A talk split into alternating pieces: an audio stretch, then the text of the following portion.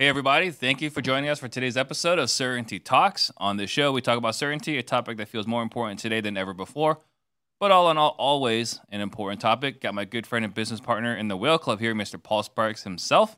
And not only a successful real estate investor, but also a certified certainty advisor, as you can see from that fancy plaque behind him. I think it's still there.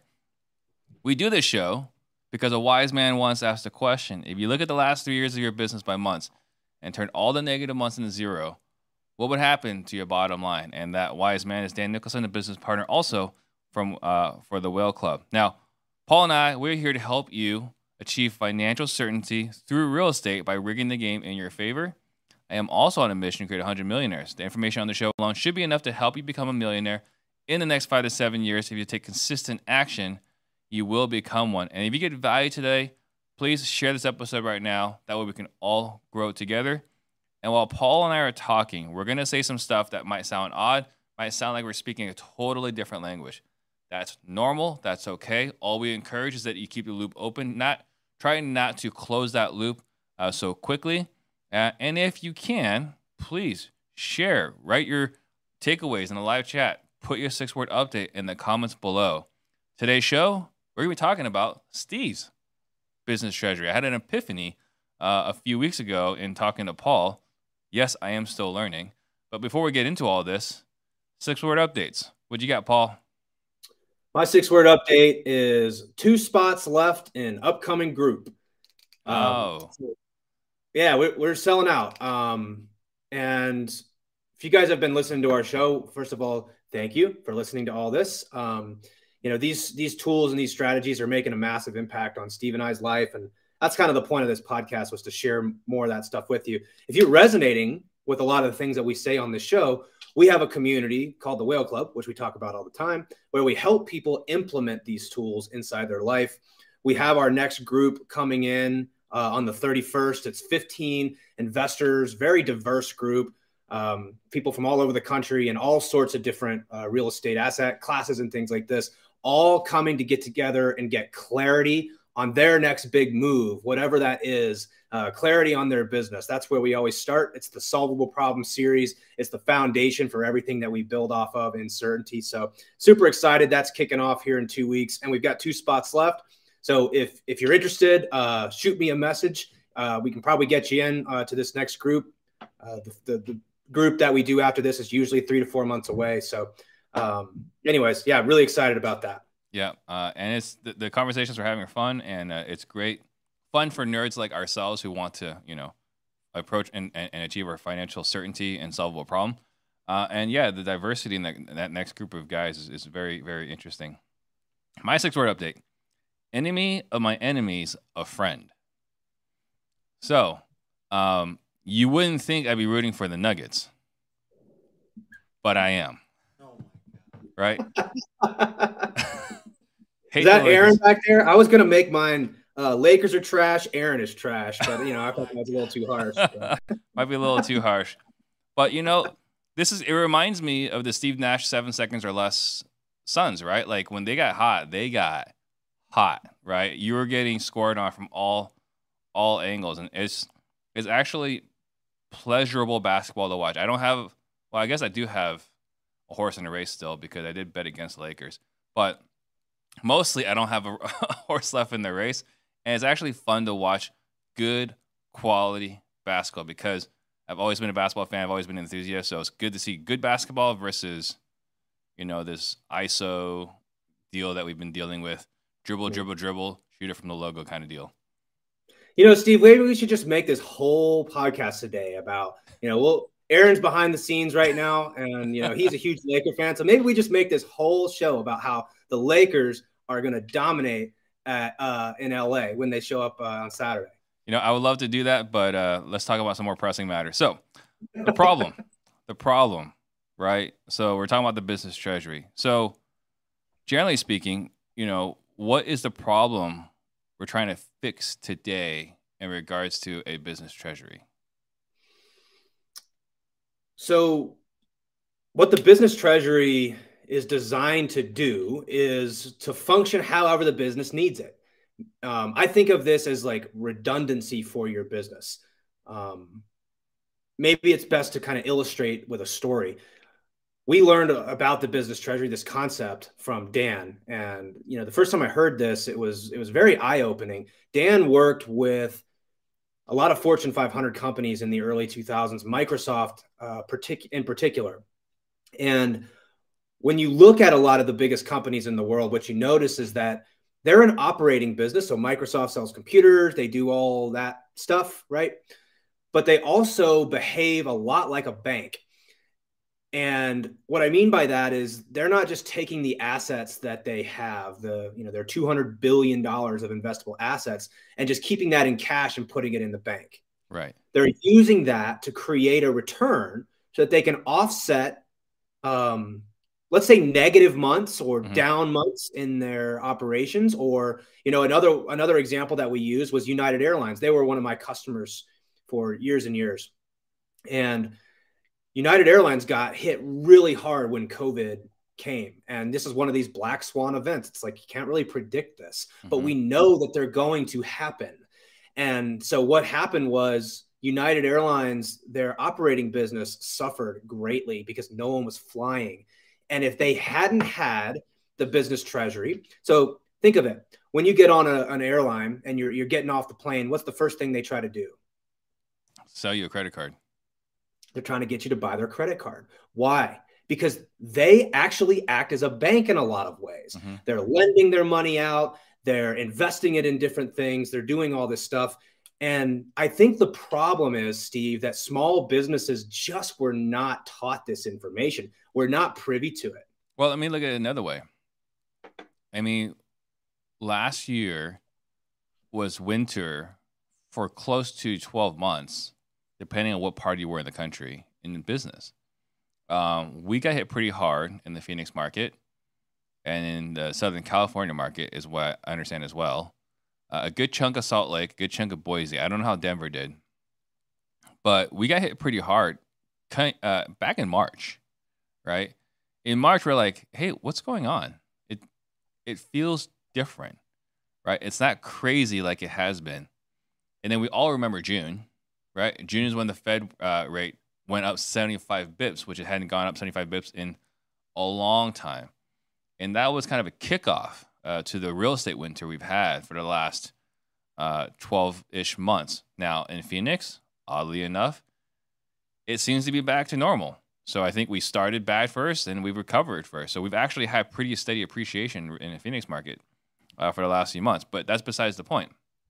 The problem is, so many of us our business, our, our wholesaling business, our flipping business, even the realtors, the, the, the loan officers, the title companies, everyone real estate more or less relies on transaction volume, right? Mm-hmm. Prices go up, prices go down, doesn't really affect our bottom line, right? It increases our margins, lowers our margins, but it affects the margins, not the actual active income. So you take a person that's accustomed to doing eight to 10 wholesale deals a month and you knock them down to zero to three. That's painful. Mm-hmm. And what do we learn in the books? The books teach us have three to six months of reserves, which is a good thing. There's nothing wrong with having the reserves. What the books never teach us is to have a methodology, a process not to necessarily cover all your expenses. That'd be great. But for some of us that are spending fifty uh, thousand, hundred thousand, two hundred thousand dollars a month, it's a little bit more challenging. But there aren't any books teaching a business treasury. Everything they teach is have cash, manage your finances appropriately. You and I, we've got a great friend in David Richter, teaches profit first for real estate investors, right? Allocate your funds. But no one talks about, again, the importance of having the money work for you and your business. Hmm. Well, and I just think of it as redundancy. You know, yeah. you're going to have, especially as, you know, what's more risky going from three deals to one deal, which is like a pretty big drop from three to one, or going from, you know, nine deals down to three deals. It's, it's the same, like, you know, um, relative change, mm-hmm. but it's a massive hit to your revenue when you're spending again when you go from spending let's say 10 grand a month right and you don't get a deal versus you're spending 50 grand a month and you don't get a deal now you you start doing more and more deals and you start taking on bigger and bigger risks mm-hmm. inside of your business because you've now got more marketing out you've got more um, you know team members that you've got to pay like your overhead just gets higher and higher and higher and the problem is is that we're really susceptible to black swan events or yeah. just market shifts or any of these things and when everything's going well it's great let's you know keep scaling scaling scaling but what you're doing is you're actually making the the fall harder so right. i look at it as like the business treasury serves to build redundancy in your business. As you continue growing your business you've got to take chips off the table and not just reinvest every dollar back in but let's let's build some financial certainty into our business. Yeah and you look at right and this is true whether you have a large amount of cash or if you got a business treasury to help you cover the expenses. But if you have neither and you need to do deals what are we doing here we need to chase this next deal, right? We need to hope this deal works. Like let's let's let's take it down and hope it works. Yeah. We're making a lot of anxious decisions. We're making a lot of hopeful decisions. We're not making calculated or optimized decisions. And this is the outcome. This is the result of not having something to protect yourself when the market goes when when the transaction volume gets adjusted negatively. Right. And look at United Airlines. You think they would still be around if they didn't? You know, a lot of us just refer to this as cash in the bank. Mm-hmm. And I think it's, I used to refer to that like how much, how much cash do you have in the bank? But, you know, that's, that's okay. Like that's the first step. Let's make sure we're retaining profit. And I think that's what Profit First talks about is like, what do you, you know, make sure you're paying yourself first. Make sure you're actually allocating profit. I love that. You it stops short. Yeah. And what I'm suggesting is again, United Airlines, they they earn profit and they when their when their times are are good, they're taking chips off the table and they're pack and they're, you know, padding their treasury. Mm-hmm. And it's not just cash in the bank. We'll talk a little bit more about, you know, some areas where they might be allocating stuff like this. And I, again, I want to hear more from you on how you're thinking about your business treasury. Yeah. But just wanted to make sure we establish what that is and why it's so important to us as small business owners. Yeah, and as we talk about it, there's going to be potentially like an aha moment. This is so obvious, right? So, before I became self-employed, right back when I was the regular W two working at Intel, making good, steady uh, paychecks, what was I doing? Paying off my credit cards, no credit card debt. Put money in the 401k, put money in an IRA, right? Saving money. And then at some point, I'm going to start buying rental properties, right? This is this is not news. This is not earth shattering. A lot of people are aware of this, right? If you're listening to the show, you're aware of this. Something happens when we get into business. And that something that happens is we turn into this hustle culture. I got to go all in. I got to put everything in. I got to reinvest my profits, right? So what do we do? We violate everything we learn that, uh, that uh, we, we were doing as responsible people on a personal level. So, what are we not doing as business owners? Perhaps not paying off all our business debts, right? Paying interest uh, on, on loans, right? Are we putting in aside reserves? And the last thing is, are we building a business treasury for passive income within our business, right? And this mm. is that last step that we're talking about right here. And again, you know, we just brought up profit first. Profit first is great. I love profit first. When we're saying a stop short, we're saying you have to go through it. You have to go through profit first before we talk about the business treasury. So definitely go for profit first. Understand the principles there. Because if you don't, nothing on the business treasury side makes sense. And you kind of like, uh, what was it that Dan kind of said to you that kind of like, well, I didn't, I didn't, I didn't like hearing that, but I needed to hear it. Um, how can you achieve financial certainty if you don't understand your finances? Mm-hmm. Yeah, it's, you right in the face. It's like, wow, that's it's so simple, but a lot of us entrepreneurs, and maybe I'm just speaking for myself here. I just we have I have what we call in our uh, in the community we call it the the salesperson bias, mm-hmm. which just means I'll just go sell more. Like mm-hmm. I don't I would rather just go sell more than figure out how much money I have or that I'm keeping and you know it turns out a lot of entrepreneurs struggle with that. Who oh, would have thought? Yeah. It, well, if you're a business owner, it probably means you're the guy that's good at taking rejection, you're good at taking action, and and and not so good at following rules, right? Mm-hmm. Which is fine. I'm in that category too. I think a person has a tendency to not follow the rules also has a tendency to be really sloppy with their books, and that's kind of all we're talking about here. That salesperson mm-hmm. bias is also very closely avo- uh, associated with a QuickBooks aversion. Yeah, yeah, the QuickBooks aversion. We'll have to make note of that one. Yeah. Um, Steve, why has no one told us about this before? Like, why do we not know about this? Well, it, until we learned about it from Dan, it was, it was, it was irrelevant, right? Like, because the business treasury was associated for people that could afford people like Dan, right? Sure. Uh, if yeah. you could afford to bring in an accountant for like fifty to hundred grand a year, they can show you how to optimize your billion dollars in your bank account to ensure a reliable return. Mm-hmm. But for us, right? There's there's no there's there there's no reason to talk about it uh, until very recently.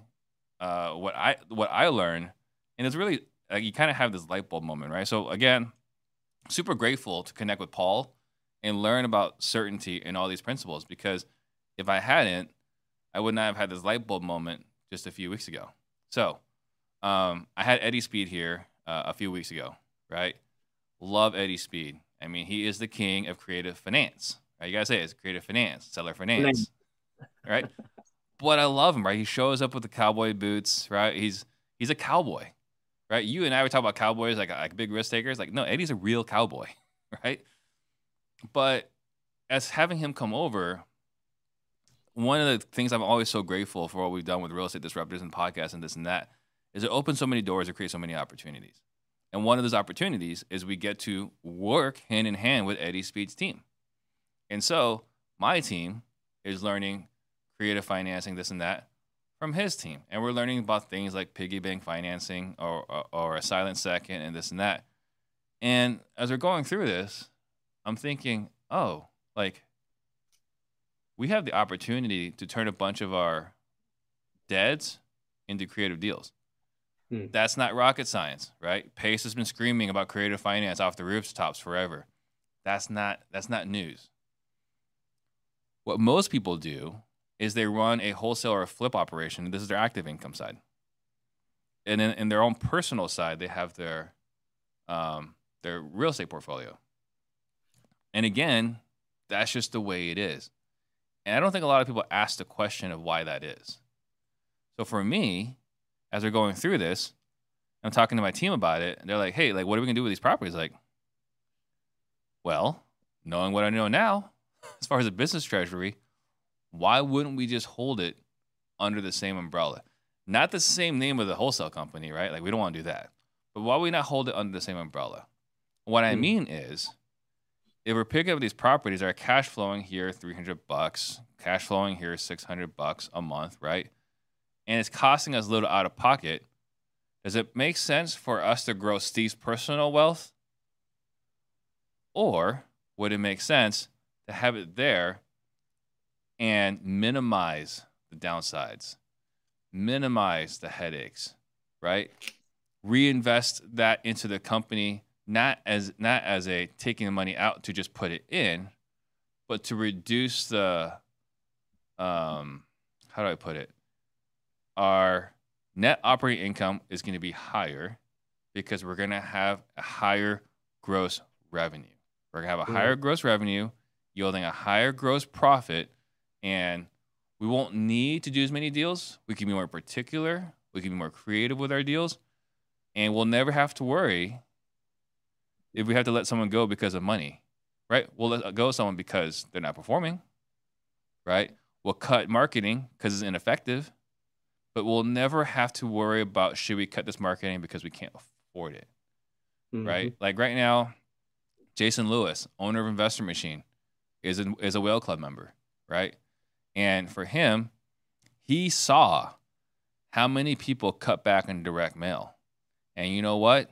As a business owner, investor machine, that sucks. As the only person doing direct mail in Salt Lake, Utah, he's giddy, right? Yeah.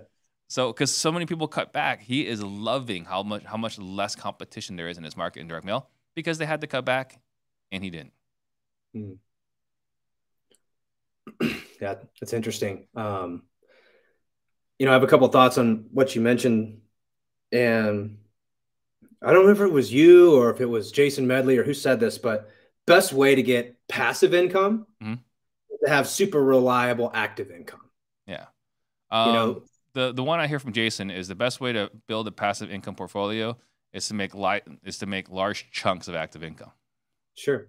Yeah. Well, and so maybe um, maybe this analogy makes sense. It's like the goose that lays the golden eggs, you know, and and the goose is your business that's designed to create the reliable active income. Mm-hmm. And so we want to take care of the goose because it lays these golden eggs, right? It produces this cash flow, which we then use to then go buy. Again, we don't love the term passive income, but it buys reliable income that requires much less of your uh, t- time and effort. Um, so what happens is when you take on all this risk. So again, here's the narrative. We all read Rich Dad Poor Dad, mm-hmm. and we were told, "Hey, guess what? If you collect enough rental properties, you can retire early, Steve. Right. Imagine that. Yeah, your freedom number. You can do whatever you want. Basically, have fu money. Right. Hook, line, and sinker. We yeah. all bought it, and it's a it's a great story right? Mm-hmm. And a lot of us bought into this when we had a W 2 job. Yes. so we're like, wow, this is crazy. This is my out. This is how I get out of this. Mm-hmm.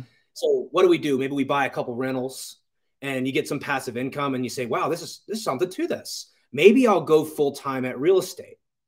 But if I'm going to leave my job, I don't have enough passive income yet. So I need to go do something active in real estate. And a lot of us start out wholesaling or flipping. Mm-hmm. And again, the whole idea was to get passive income, but we have businesses now that we're building that are highly unreliable. You have some months where you're doing a bunch of deals, mm-hmm. some months where you don't. Then anytime you get profit, you're just dumping it right back into your business to try to, you know, grow because we're wired towards more. Or pay down and, some of that credit card you spent to front loads of marketing. Exactly. Oh, I'm going to spend this money and then I'm going to get it back. And then course, you get it back, you pay off the credit card, and then you buy another course, which is going to teach you how to get three more deals a month. And then you get three more deals a month, and then you use that money to buy three more. And it's we're, we're never taking money off the table to actually help us get closer to what we really wanted, which was this quote passive income. And it's because we have unreliable businesses. I mean, I would think we would all agree if our businesses were consistently kicking off 50, 60, 100K, 250K a month, we'd be able to buy all the passive income that we want in the world. If it was, problem, if it was reliable. Yeah. Well, and this is kind of going off topic on the on the on the business treasury side, but I would argue the reason why it's not reliable is because we don't exercise restraint. Yeah. Because it's never enough.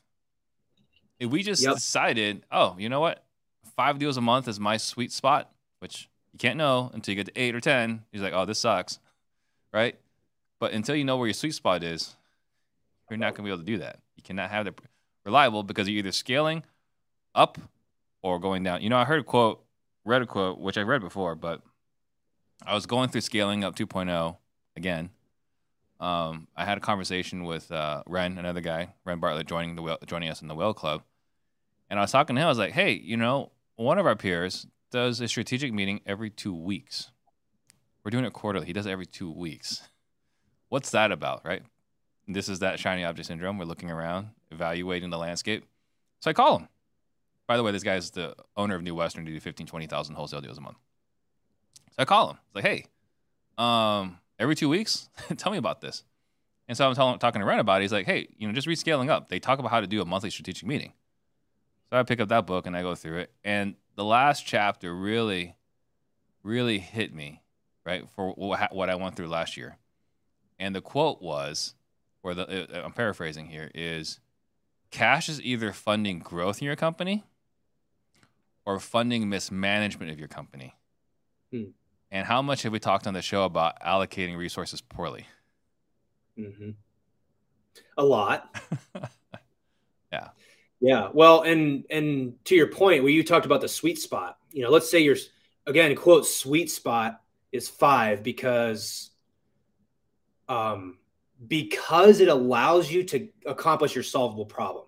Right. And and again, five that that's not a random number. Like part of what we help people understand is well, let's say that you need to take home, you know, 30k a month so that you again most people that we talk to like they're between they want between 10 and 30 thousand dollars a month in passive income you know inside of their life and you know if you're if if your business is inconsistent it's gonna and that's your full-time thing well it's really tough to then buy passive income at, at least anytime in the short term so bringing this all the way full circle, what does the business treasury do? And Steve, you always start this show off with, you know, if you could just turn your negative months into zeros. Mm-hmm. Tell me how this all connects the idea of the business treasury and turning your negative months into zero. Well, if you have the business treasury in place, it's going to cover your expenses. Now, we're not again. The promise here is not you're going to have fifty thousand a month in passive income within your business if you got fifty thousand dollars a month overhead, right? That's not the promise here. What we're talking about here is consider the possibility that you can have additional income coming in with your uh, from your existing business right now, right? So, if um, typical wholesaling business, twenty thousand dollars a month, uh, active monthly expenses, fixed overhead, cold calling, VAs, blah blah blah, pulling list, whatever. It is not out of the question to acquire a handful of properties to get to 5000 8000 a month in passive income within a year within 12 months within two years it's not out of the question to have maybe ten to twelve thousand dollars a month in passive income from real estate from the deals you do here and there mm-hmm. if you're running a business where your overhead is ten thousand a month and you've got some properties that are doing ten thousand a month you don't need to do deals Right. Right. And that's what we're talking about here. You don't need to do it. You're not stressed. And that sweet spot number we're talking about, that's a completely arbitrary number I threw I pulled out of the air. The point is we don't know what our sweet spot is. Yeah. Right? What's your sweet well, spot, Paul? What's my sweet spot? It can be figured out. Huh? It can be figured out. It can be figured out. Yes. The sweet spot can be figured out, but you have to do the work to figure it out. And that's that's the hard part for us. We're talking about the uh, going through uh, uh, the whale club the questions we ask ourselves, the exercises we go through, how we're holding each other accountable for some of these questions. Um, you know, I, I, I, thought it was really funny. Uh, you brought up on, on the call on Wednesdays, uh, Whale Club call. Um, John was asking you about like hiring an executive assistant. He's like, whoa, whoa, whoa, whoa, whoa. Let's practice what we preach. Right? Have you compiled data? Have you analyzed this and that? And so uh, I'm kind of rambling on here, but uh, I'm just going back to the you can't know what your sweet spot is if you're not asking yourself the questions, if you're not doing the work. And if you're if you got a business right now, ask yourself what if you you can look in your QuickBooks if you know your login. Um, uh, if you look in the last three months, look at the last six months. What is your monthly expenses if nothing comes in? Mm-hmm. What if you had a business treasury that could you could at least help it grow, cover those fixed expenses? Yeah, I mean, and if if we can agree that the best way to get passive income is through having a fantastic active income, hmm. if we can agree on that, yes, and we can agree that we have to do something to generate active income in hmm. real estate. You know, um, if you're in real estate full time, you, you're probably trying to generate some level of active income. Maybe you're an agent, flipper, wholesaler, developer, whatever that is. Um, but but I think of that as the goose. Like we want to protect the goose at all costs because right. if our goal is to use the goose to lay the golden eggs, which are our passive investments, well, then the worst thing that could happen is the goose gets sick and the hmm. goose can't lay eggs anymore. And I think oftentimes we're trying to take the eggs like too quickly and Yeah. we're leaving the goose exposed. So what the business treasury does is it protects the goose from all seasons, from all types of weather, from all circumstances, right? We're we're trying to protect the thing that's going to create the passive income.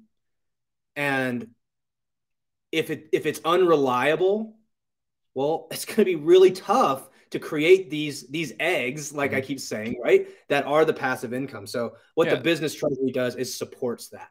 Right. Having a having a goose who may might be malnourished Right. uh, may produce half an egg one month, and then Yeah.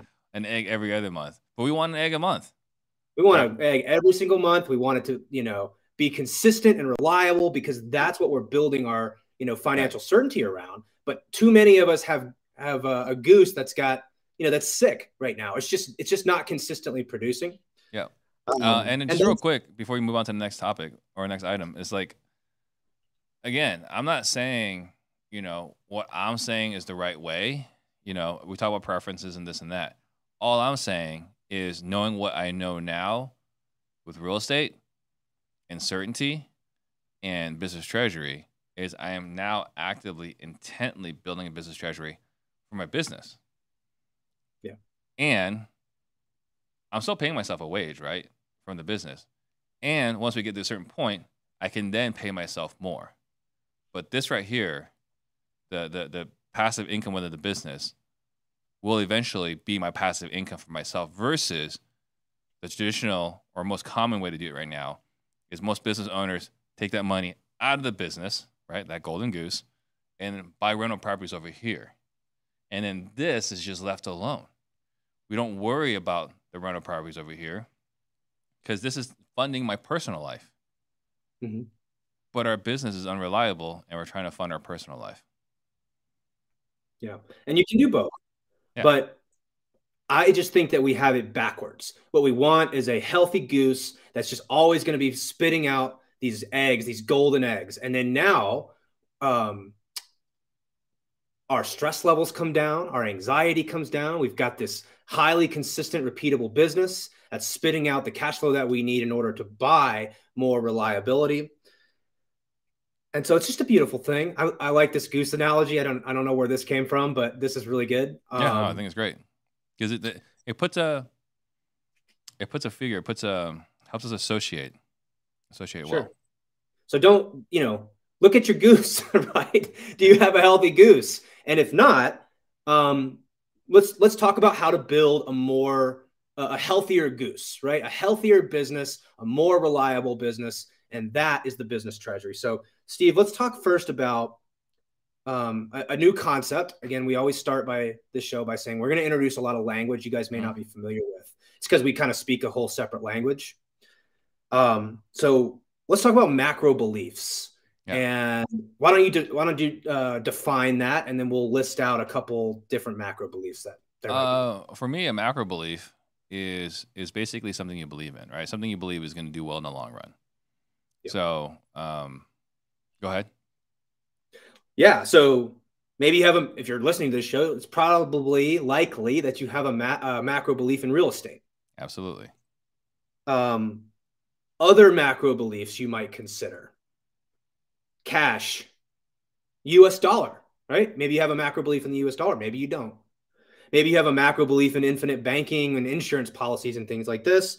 Uh, stocks, bonds, domestic, domestic and foreign equities, crypto, gold, silver, all the types of assets potentially that could be out there um, are opportunities for you know choosing your macro belief. And i think this just comes down to like what do you like you said what do you believe in long term? So you know i just laid out a bunch of them there. It's Mhm. not all or nothing but where do you see your macro beliefs lie? For me, it's gonna be pretty heavily real estate. Pretty heavily real estate. Um, it's diversified, right? We have some stuff that's got some upside. There's a little bit of money. Emphasis on a little bit of money uh, on on some upside plays. But you know, uh, I remember uh, listening from Jeff Bezos. Um, he said this a long time ago, but I heard this quote very, very, recently. And he, he was talking about an interview. Was like, um, "Hey Jeff, how do you see technology changing uh, everything in the next 10 years? He's like, that's the wrong question. It's the right question. what's going to be the same in 10 years? Build a business towards that and you'll be mm-hmm. fine. Oh, right. Yeah. So for me, real estate's been has been true. Um, I mean, you look at Europe, you look in Asia, in every country where your property can't be taken from you forcefully, um, real estate does well. So yeah. I couldn't agree more. And I think that real estate is probably one of the best, in my opinion, best ways to build wealth mm-hmm. there is. Um, it's got, I mean, I don't know why I, this this phrase sticks in my mind. Jimmy Vreeland said this one time, and I'm like, that is so true. This country was founded by real estate investors for real estate investors. Just look at the tax code. Um, I just I couldn't agree more. Yeah. I think that's why a lot of us get into real estate. And there's sure there's other things that maybe you have a, a long-term belief in the blockchain and AI and emerging tech things like this, or maybe you're big into having you know mutual funds, or uh, you just want to have gold bars in the basement. Just you know, um, again, that's not really going to kick off a ton of cash flow. Uh, but the point being, as we think about our business treasury, we have to first consider our macro beliefs. Like we don't want to just stick our money in places where we don't actually have a long-term belief in. Right. And we could probably launch into a whole conversation around barbells and you know this barbell framework. Maybe it, it makes sense to sort of describe this because as we build out our treasuries, we think of them in terms of of a barbell. Um, you want to take a shot at explaining the barbell? Yeah, I mean, basically, you got one side it's reliable, month in, month out. This is going to happen you might have to spend 15 minutes into it every month. You might have to spend 50 hours a week into it. But month in, month out, this is the output you're going to get with very minimal variation. On the right side, it's, you got asymmetric risk to the upside, meaning you've removed all the downside or as much of the downside as you can. And if it does well, it's going to do really well.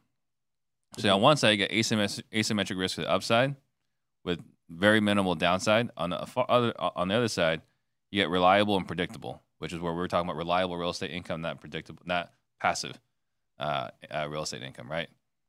Everything in the middle needs to either be moved to the reliable side or the asymmetric upside or drop completely. Mm-hmm. We're not allowed to do things in the middle because it brings us neither reliability nor asymmetric upside. Mm-hmm. And I think it's worth saying that, you know, let me give an example of an asymmetric bet to the upside. Um, you know, I'm I just I don't know of a of a of a asset class right now where you can earn 10x, 20x, 50x, 100x like you can in crypto. Mm-hmm. Now, I get it. It's a super volatile asset, right? I mean, we all acknowledge that. But volatility can be taken advantage of if we yeah if you know how to approach it correctly. Mm-hmm. and so for example i mean i'm just going to dumb this down and make it really simple. Let's say you buy a coin that has a potential to do a 10x and it also has a potential to go to zero. And we've talked about expected value on this show before. It's not mm-hmm. a zero or a one meaning like it's either going to 10x or it's going to get zero. It's you know there's probabilities for these things. Right. But knowing that we don't need to put a lot in. Because if it has an opportunity to 10x, we don't need to put a lot in. So, way you might create an asymmetric bet is first of all, bet something that if you lost it, no big deal. It's not really going to hurt you because if it 10x's, uh, then you can take the money off the table and apply it to your your reliable side. Right. But how you might remove risk is let's say it doubles and it goes to a 2x. Maybe take your whole principal out so you take all the risk off the table. Right. And you're playing with house money.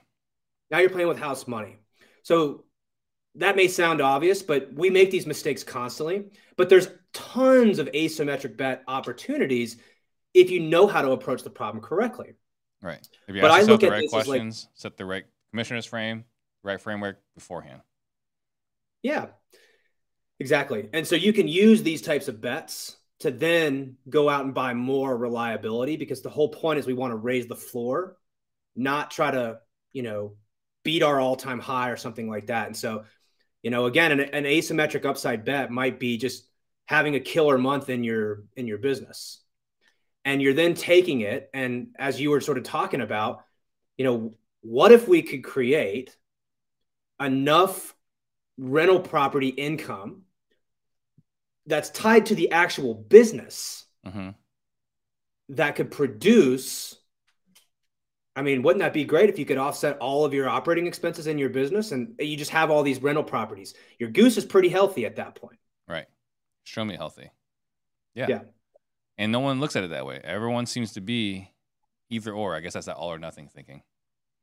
Right? It's either I'm a wholesaler or I'm a buy and hold guy. Right? And the people that do both treat it as two separate things, which I get because that's the way it's always been done. All I'm arguing on this episode is maybe they should be married more. How about this? I don't know if this question is too hyperbolic, but like, how would you feel if you couldn't lose money in your business? Feeling fantastic.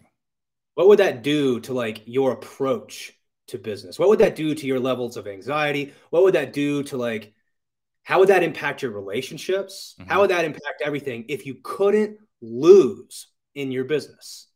Yeah, you would take bolder steps, more confident steps, and you could not be um, trifled with. You would never have to worry about negotiating your fee. You would never have to worry about doing things like, is this the right thing to do? Should I do this? Should I not do this? A lot of your decisions are going to be a lot easier and simpler. You're going to have a lot less cortisol in your system. Mhm. Yeah, because business should be fun, Yeah. but I think w- a lot of us just make it complicated, harder than it needs to be. And I'm so guilty of that. Like I just feel so fortunate to have learned these things. Um, you know, before I uh, dug myself into too far of a hole. I'm still kind of getting myself out of the hole that I dug the first couple years in business. But you know, that's that's the whole point. Is well, what if we could get to a position where we turn all our negative months into zero? hmm And worst case, we just don't make any money. We're not losing. We don't have a whole lot of risk of losing a bunch of money. Why? Because we have our operating business that's supported by our business treasury. Right. Yeah. You know, another way to look at this, as we talk about it, just kind of had an aha moment. Um, I mean, that's the title company. Hmm. The title company is the company I can't lose money in, and is reliable and predictable. Comes in every month. Right. It just subsidizes a lot of expenses. I don't have Yeah. to worry about that. Not involved in it. it. Requires no resources of my time. Requires no drain on my time. No resources. And it's just passive income. It just comes in every month. And all I have to do is every once in a while tell everyone, hey, I have a title company. You should use my title company.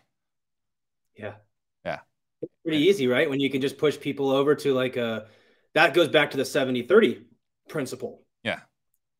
Where like and and the thing is is you can engineer this. This is this is you know, we're both engineers so like you can engineer this into all of your businesses where Mhm. you have asymmetric uh upside.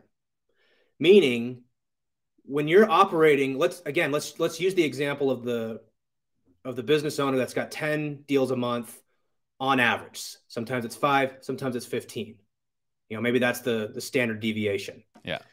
um and at 5 deals a month you're losing money. At 15 deals a month you're killing it.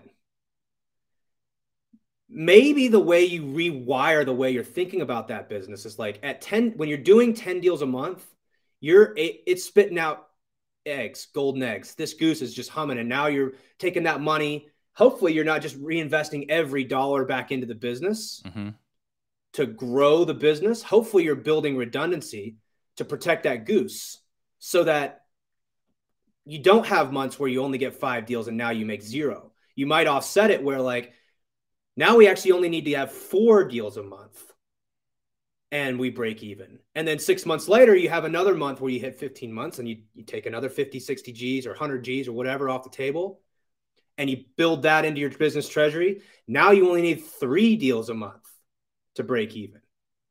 You start to get the idea here, right? It's it's like You we got to away at it. protect the goose because the goose is what gives us the active income, these golden eggs that we're then using to buy the passive income. Absolutely. But right. what we do is we just we take resources away from it and we put it in this other bucket for whatever reason. And I was doing that. Again, this is part of this is like we just weren't educated on this stuff. This is stuff that the big dogs do, like the Fortune 500 companies do. And Dan was like, you know what? I'm going to make it my mission to teach this to small business owners because if if we can get people to operate this way, business becomes a lot easier and a lot more fun. And now you can really just play your game, play to your strengths because you're not stressed out mm-hmm. about am I going to am I actually going to be profitable this month? It's like, well, we've got this business treasury. So on our worst case, we're breaking even. Yeah. So again, just to reiterate that, I think it's so powerful, right? If everyone that's listening, everyone that's watching, if you didn't do a deal and your all your expenses were covered by your business treasury, how would you approach your business on a day to day basis? Would your energy be different? Would you show up differently? Would you show up differently at home? Right? a lot of questions to ponder, deep questions to ponder. Yeah. So, um, you know, this isn't rocket science. Business treasuries can be learned and can be implemented. And, you know, we've taken a very complicated concept and, and brought it into very simple terms. It's like the, all the stuff that you learned growing up, um, you know, how to save money. And again, when we had our W, I love that analogy. Like when we had our W 2s, we were investing in 401ks, we were maxing out our IRAs, we mm-hmm. were buying some rental properties. Yeah. And like we were building this reliability. And, you know, um, because because a job is not a goose. Right. Like you don't own that goose. Somebody else owns that. And you. Yeah. And so when you go build your own business, you just got your own goose, right? This mm-hmm. is great. And imagine if this goose was just kicking out golden eggs every single month. Bam, bam, bam, bam. Well, you'd want to protect that goose at all pos. Uh, uh, if if that goose is sick, you don't produce the golden eggs, and now you get further away. And what do we do? We end up worrying about how to make this goose bigger and bigger and bigger. And it's like what you really want it to do is just be healthy, mm-hmm. consistent. Yeah. Yeah. We want our goose to live a very long and fruitful life. That's right. so, you know, um, business treasury, it makes so so much sense if you're a real estate investor and you have a macro belief in real estate and maybe you have an off-market deal source. Like one of the strategies you might consider is keeping some of the deals that could help you build your business treasury and you just your your macro belief is in real estate. So start building some redundancy inside your business with the real estate deals that you have there. Absolutely. Maybe get better at raising private capital, figure out a way to keep some of these deals. Mm-hmm. Yeah. Yeah, and then and then protecting the business, right? Protecting the business from unpredictable. The goose has got to get protected from the black swan. That's funny, um, right? Because if you guys aren't familiar with this term black swan, it was written about by Nassim Nicholas Taleb. Again, the author that we just like, we're fanboys of him. I love him. Um, but it's these events that you can't really predict. Like, but they're going to happen with a, a certain amount of regularity. I mean, 9 11, the 2008 financial crisis, COVID, these were just things that you can't predict, but they happen mm-hmm. every five, seven, ten years, something like this. Something like that happens.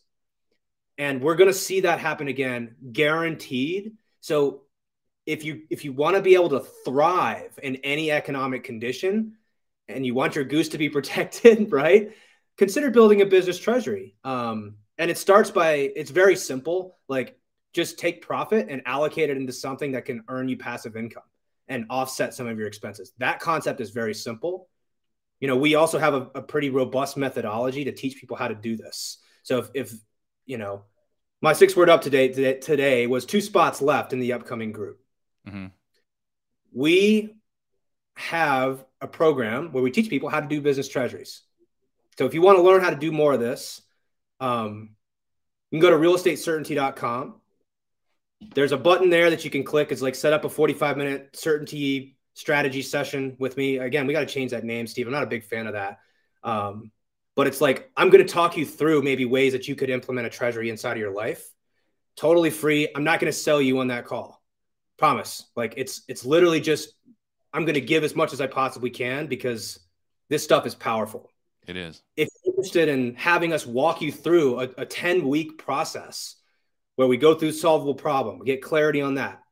Then we go through a 12 week process where you get uh, learn how to implement the certainty operating system into your business. A lot of the first part is just recapturing a lot of the wasted resources that you have. And then the third series is the business treasury series where we tie all this together so we can protect your goose so that it lays golden eggs all day long and now you can, you know, have redundancy in your life. You could play business like a sport, all the different things that we say. So, like I said, we got two spots left in that. You can go to realestatecertainty.com. You can click the button there that says join us. If you're not if you're not ready to join us yet, book a little 45 minute call with me and I'll walk you through some ways you can implement business treasury into your business uh, starting right away. Awesome. Perfect. I think that's a great way to wrap up here. So hopefully you guys are getting a ton of value here. Hopefully, you know, my what I'm learning, what Paul's learning is helpful for you guys where you're in your business. And if there's any way we can help, definitely reach out, realestatecertainty.com. See you guys next week.